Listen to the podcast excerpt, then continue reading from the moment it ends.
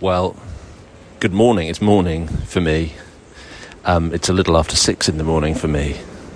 I am by uh, nature and practice an early riser. Um, and I'm out. I'm not in my usual location, if indeed we can say there is a usual location for recording this, the first draft podcast.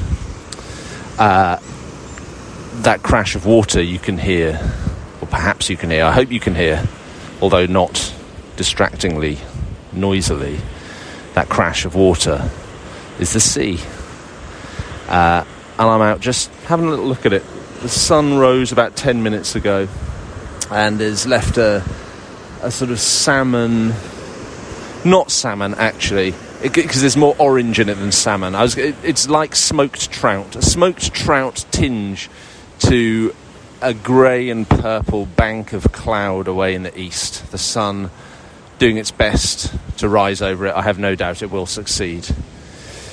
Um, I'm travelling at the moment. This may be not a long podcast episode today because uh, one of the reasons I'm up early is I'm tending to an insomniac child who has no patience or truck with people recording podcasts. And the other reason is I think it might be about to absolutely pelt down with rain.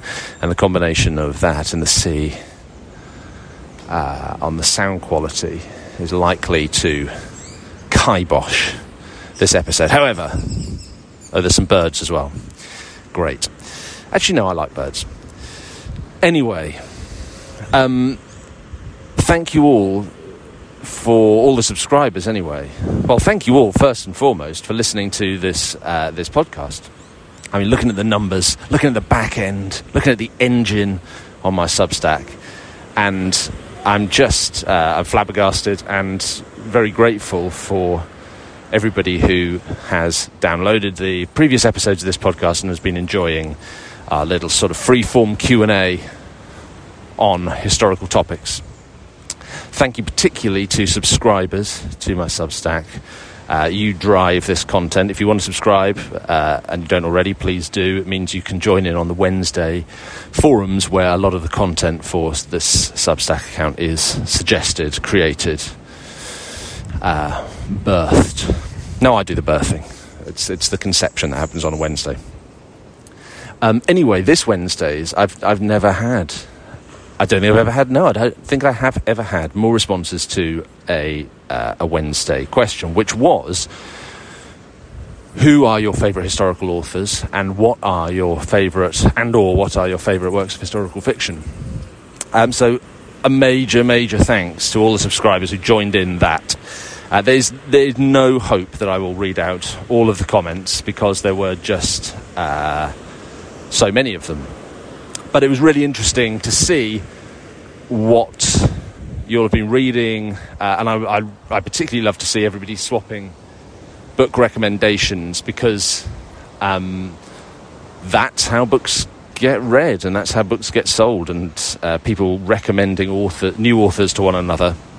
It's kind of the lifeblood of of publishing in many ways. So thank you for joining in that thread. Thank you for swapping book recommendations. I'll just I'll just give you the headline. If you want to go back and look at that thread, if you're, if you're looking for something to read on vacation, on holiday this year, go and have a look at that thread because there are just, I mean, dozens upon dozens upon dozens of amazing recommendations of great historical novels. We're talking about historical fiction here rather than uh, straight up, hardcore, uncut history. Um, so I'll give a few of the recommendations. I just want to talk about one broader issue uh, that was raised by a few of the commenters because I think it, it's uh, it's a it's a massive, massive field of discussion and debate in the history, historical fiction world. So, but I'll come to that in a minute. So I'll, I'll just rattle through a few of the uh, the top line, the headlines of people's favourite historical authors, uh, historical fiction authors, and then I'll talk about the the bigger ideas. Okay. So, I mean, in many ways, this is like a greatest hits of modern historical fiction writers. So I'll, I'll, I'll run through some of the recommendations we saw. And some of these names I just I don't think will surprise you very much. And the reason they won't surprise you is because these are some of the great historical writers. So um, who did we have? Sharon K. Penman's name came up and again and again and again. Shannon said the trilogy that begins with When Christ and His Saints Sleep, uh, slept, sorry, begins with the sinking of the White Ship and continues through the reign of Henry II. Uh, Shannon says Sharon K. Penman includes just the right amount of historical detail to evoke the period, but her books are also really well plotted and full of action. I mean, uh, thank you for that comment, Shannon. I can't think of a more succinct uh, manifesto for writing good historical fiction, so thank you very much for that. And I know a lot of other listeners have enjoyed Sharon K. Penman's books over the years. Uh, Amy Kaufman recommended C.J. Sansom's Matthew Shardlake series. Uh, Shardlake, if you haven't read Shardlake, is um, well, how do we describe? He's a sort of detective in the 16th century, and most of the books, maybe even all of the books, I think most of the books are set in the reign of Henry VIII. The one that sticks in my mind is Dissolution, when Shardlake uh, bears up to York um, during Dissolution Mon- Monasteries, 1530s, and there's there's one moment from Dissolution by Sansom that really, really stuck in my mind and has done ever since, and that's when he encounters King Henry himself, and the um, the appearance of the king is is like the appearance of a god, and it's the awesomeness just of the sight of this one person is evoked so well by Sansom in that book. Um, that really stuck in my head. Actually, I mean, I'm going back many many years when I read this. But it stuck in my head as something that fiction could possibly do that non fiction possibly can't, which is to evoke the emotional reaction, or at least to suggest the possibility of the emotional reaction of, uh, of people to one another in a previous age. But we'll talk about, a bit more about that in a minute. Um, Neil Jones recommended Bernard Cornwell. A lot of others recommended Bernard Cornwell. Cornwell, in many ways for me, is, is is the master. I mean, not not just the master of technique and of plot and of character, but of sheer productivity. I mean, there's some years Cornwell's been turning out three books a year, whether it's the Sharpe series or the Uhtred series. Um, I've, I've been lucky enough to talk to Bernard a few times. I interviewed him last year or maybe the year before. It was it was when one of the lockdowns, the COVID lockdowns, um, and he's just so fascinating, so generous with his time, with his advice. He's very funny, dry sense of humour. He's uh, he's very self-deprecating. He's actually incredibly knowledgeable about history, um, but he's always saying, "I'm not a historian. I'm not a historian." But his books are, are anchored in historical circumstance and historical fact, uh, but they are also independently, brilliantly character driven. And one of the things that Bernard Cornwell says, which he said to me a couple of times, and this will drive again at the root of um, what is historical fiction all about. He says, in uh, when you're writing history, you're usually dealing with the big story. You know, let's say it was a, a book about the dissolution of the monasteries you'd be writing about the dissolution of the monasteries. That would be your big story, and the small story is just the incidental anecdotes and details and accounts of people's lives, well, those would kind of populate the big story. You'd be dropping those in as little examples. He says, well, in, in historical fiction, what you're doing is flipping that model on its head. So the small story is in the foreground, and that, you know, I'm applying the Bernard Cornwell model to Sansom here. So, but that might be Shardlake in the Sansom book going up north, and his his individual experience and his individual. I can't even remember the plot of Dissolution anymore, but whatever and the big story then is the background. It's the it's the atmosphere around it, and and that has really been in my eyes. As many of you know, I've been writing historical fiction this year. I've been writing my novel Essex Dogs, and that rule of thumb from Bernard has really been in my mind that um, it, the small story comes first. The, the big story, that is the the great historical circumstance, serves the small story. So I think, anyway, uh, big up Bernard Cornwell because he gave me some good advice, but big up Bernard Cornwell because he's written nearly 60 books. And he didn't start that early in life. Uh, and he's just a machine and he loves writing and he's a, he's a great guy. Hilary Mantel getting a lot of love. Chris Ball 4 says Hilary Mantel's books are a pleasure to read, but thought not only a pleasure to read, but also thought provoking. Uh, and for me, Chris Ball says a good, I think, yeah, a good historical novel should present a perspective on history that's based in fact and academic research, but tells a relatable human story. Well, that's also a, a wonderful definition, a good working guide for historical fiction. So thank you very much for that, Chris Ball. For uh, lots of people saying. Um, that uh, actually Maureen says her books made me like Cromwell with a really angry orange emoji face. Uh, and Chris Ball said, That's not such a bad thing. I feel like anyone who's actually executed is entitled to a few friends. Well, I mean, that maybe we're on less secure ground there uh, with uh, history, but that's, that's not the subject of this podcast. Philippa Gregory getting a lot of love. Helen Radford says, I really enjoyed all the Cousins War and Tudor Court series. I know a lot of people love Philippa Gregory. Uh, a lot of people um, complain about Philippa Gregory because uh, they're so invested in the Wars of the Roses and uh, feel that um, maybe Philippa's novels have uh, come to feel like the history of the Wars of the Roses, and people get you know, they find people get confused between what happens in a Philippa Gregory novel and what actually happened in the real world. Well, maybe that's true. Um, you can't. My, I don't think you can really blame Philippa for that. She's just doing her job, um, and Shakespeare did the same thing. I mean, what, all the writing I've done about the Wars of the Roses those are probably the two authors you're contending with most Shakespeare and Philippa Gregory. and uh, both of them have put their own uh, fictional stamp on this period of 15th century English history, which for historians has been incredibly hard to shake ever since. So um, I think. Uh, that may feel like I don't know what kind of a compliment that is for Philippa Gregory, but uh, after Shakespeare, Philippa. So fair play. Um, Alison Weir says Molly Thomas is probably my favourite, also likes Hilary Mantel. Um, Ellie says, Can I say my guilty pleasure, historical fiction wise, are Outlander and Discovery of Witches? Uh, and that prompted a big burst of people saying, No, I, I quite like Outlander as well.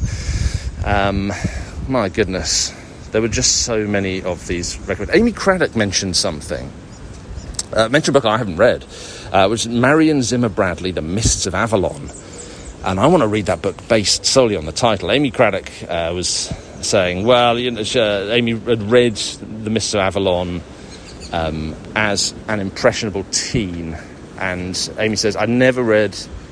It was the first time I'd ever read anything that placed women in the centre of the story and with such power.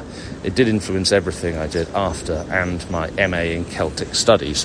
I think that's a really important point because um, I used to say this a lot, and I can't remember what the context was.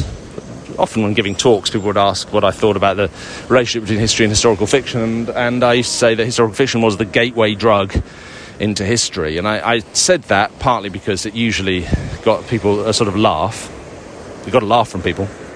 But I said also because it's true. It's a good analogy. It's the, it's the thing that often draws people into um, the relatable past and gets them interested. And then that interest is later served by reading straight up history.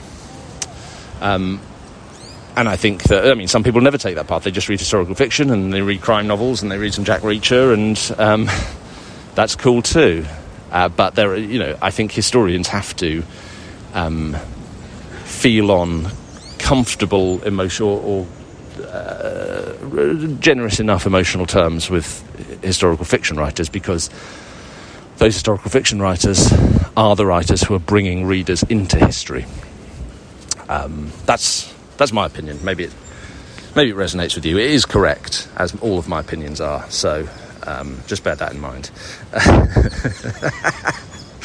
Uh, Jessica Tinsley says one of my absolute favourites is the Time Traveller's Guide to Medieval England by Ian Mortimer, uh, which is a um, which is a major, I think, is a major compliment to Ian Mortimer's writing in The Time Traveller's Guide to Medieval England, because that's actually a history book. Uh, but clearly, he's written it so well that uh, it can pass for fiction.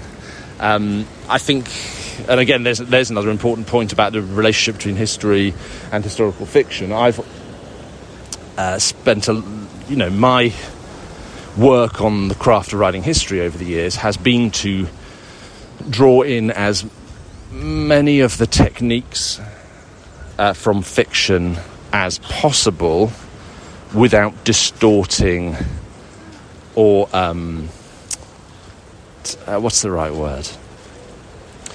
Without compromising the integrity of the book as history. Um, because it's always been my feeling that a lot of people come into history from fiction or come into history from screen and uh, be that film or television and are used to the rhythms and shapes and the style of fictional writing. And it can be an abrupt jump in some cases. And so the more you do to help readers out by making history books f- have some of the familiar story architecture to fiction, the more those readers, I think, will understand and enjoy works of history. And I, I certainly know I've read Ian Mortimer's Time Traveller's Guide to Medieval England. And what Ian does there is uh, very successfully take vivid descriptive techniques from fiction and limit his um, source material to what can possibly be known. So that's it's a good fusion book between the two, and clearly uh, it has passed for fiction, um, which is yeah, that's props to Ian Mortimer. Uh, what else have we got? Um, Deb says my fave historical fiction writer is me. that's her. Uh, because it takes a hell of a lot of imagination to make that stuff up and complete a novel. Uh, Benjamin Thrussell, hello Benjamin Thrussell, regular contributor, says I love Robert Harris's Cicero trilogy. Um, I know a lot of you are regular contributors. Uh, thank you all very much again. Conn Iggulden getting some props. We've got uh, who else? Philippa Gregory again. You see, the, so these are the names that are coming up. And as I say, are, this is just a tiny sample of. Um, uh, well, here's one that hasn't come up much. Laura Best says, I'm also reading Ulrich A. Boschwitz's The Passenger right now, gripping and sad. 1938 Berlin, a Jewish man trying to escape Berlin. Tragic real story of the author, too. Okay, so th- that's just a little flavour of the. Um, of what's on the thread, but uh, we've got Lydia Rogers recommending Edward Rutherfurd. We've got, oh my goodness, uh, David Williams, Louis L'Amour, uh, Peter Richard Woodman's Nathaniel Drinkwater novels. I mean, it goes uh, it goes on and on and on and on and on. So, uh, if you if you're looking for inspiration for a new historical fiction read, whether you're planning a holiday, vacation, whether you just want something good to read over the next days, weeks, months, uh, I heartily recommend you go just go into the Substack archive and dig around on that thread from Wednesday. The title will make it plain uh, which article it is because there are literally hundreds of recommendations of great new books there. Uh, and once again, massive thanks to everybody, all the subscribers who took the time to um, to lay down and share what they've been reading, what they've enjoyed over the years. Do I actually need now to say anything about the relationship between history and historical fiction? I thought I was going to do this in two sections, and now I don't really think I do. Also, all I'm going to say um, is that over the last week, as I've been sort of lying, not really lying on my sun lounger, uh, walking around uh, shepherding my children about the place, but uh, in my moments of downtime, or their moments of downtime, which the two things coincide, I suppose, I've been going through the near final manuscript of my own first historical novel. And that has been an incredibly uh, in some way, I was saying this to uh, somebody yesterday. It's been, um, on the one hand, the hardest book I've ever written, and in, on the other hand, the easiest and most enjoyable. Um, I've had to learn how to write historical fiction, but that's also really fun. Um, and towards the end of it, I I, I, sort of had a sense that the book was working. Certainly, I or that I'd written a book that I stand by and enjoy because I kept bursting into tears while I was writing it. Um, which I've never done with a history book, at least not because I've been enjoying writing it. um, and really, I think that all the, the sort of big ideas about the relationship between history and historical fiction that I've mentioned in the last 20 minutes or so uh, have I've found have been borne out by the writing. I, you know, my book is about a platoon of soldiers trying to survive in the Crécy campaign in 1346, and it's it's it takes the that campaign of the Hundred Years' War and applies a sort of World War II, hard bitten, uh, maybe even a, a, like a Vietnam novel sensibility to the campaign, and it sees it through the eyes of ordinary guys just trying to trying to get by and not get killed. Um, and all the so you know Bernard Cornwell's comment about the big story serving the small story that that's just I think that that was foremost in my mind when I started writing. You know, not making this just a kind of history of a military campaign um, with a few episodes of daring do strung together, but actually to make it a coherent novel in which characters develop and change and uh, learn and um, and have an independent emotional and interior life that's separate from the action they're perceiving and being involved in. Um, that was massively important.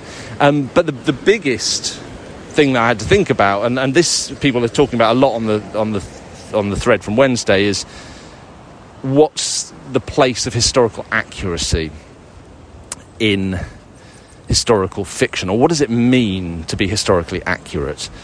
And I think that this is this is we've mentioned Philippa Gregory. This is often where Philippa gets uh, gets criticised for not sticking rigorously to known historical fact, but uh, shaping and reshaping bits of it to serve the purpose of the story. And that's something I've come up against in Essex Dogs. There have been points where bits of the, the big story have not really, which are normally very important in the big story, have not really served the small story, a the, the most important story in the novel.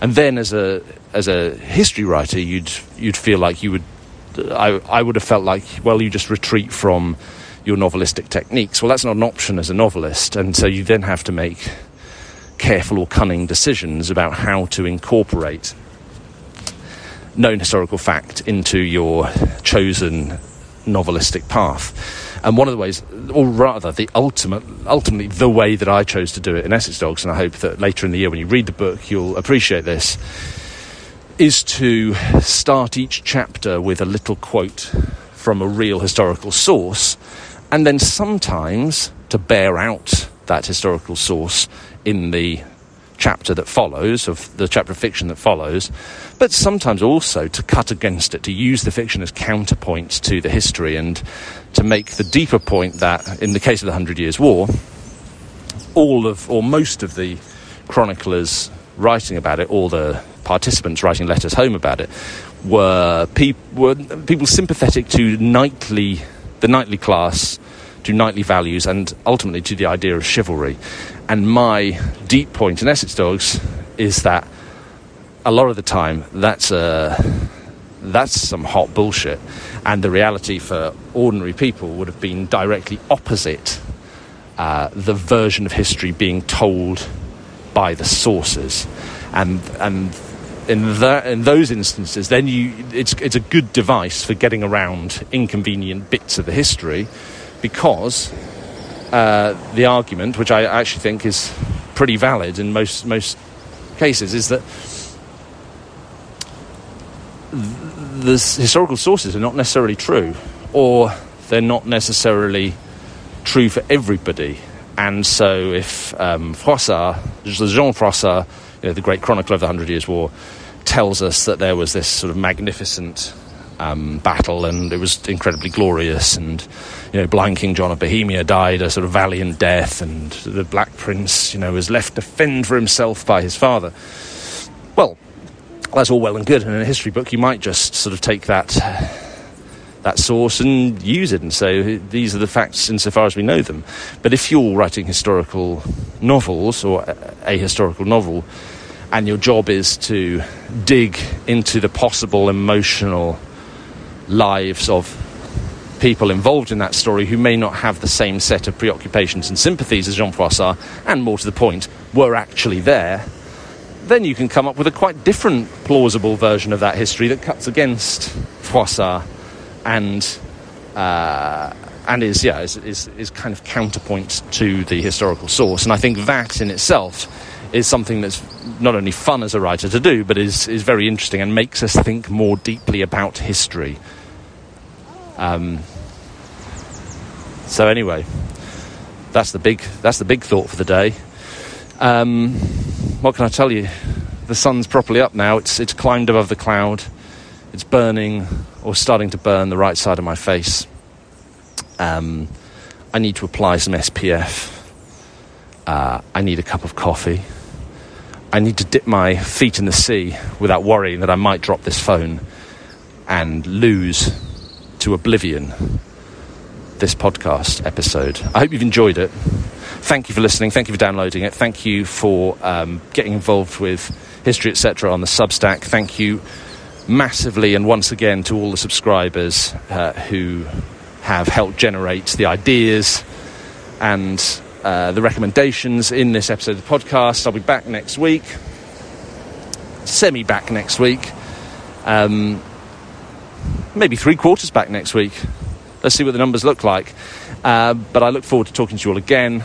Um, thank you, thank you, thank you. It's time for me to go. Love you.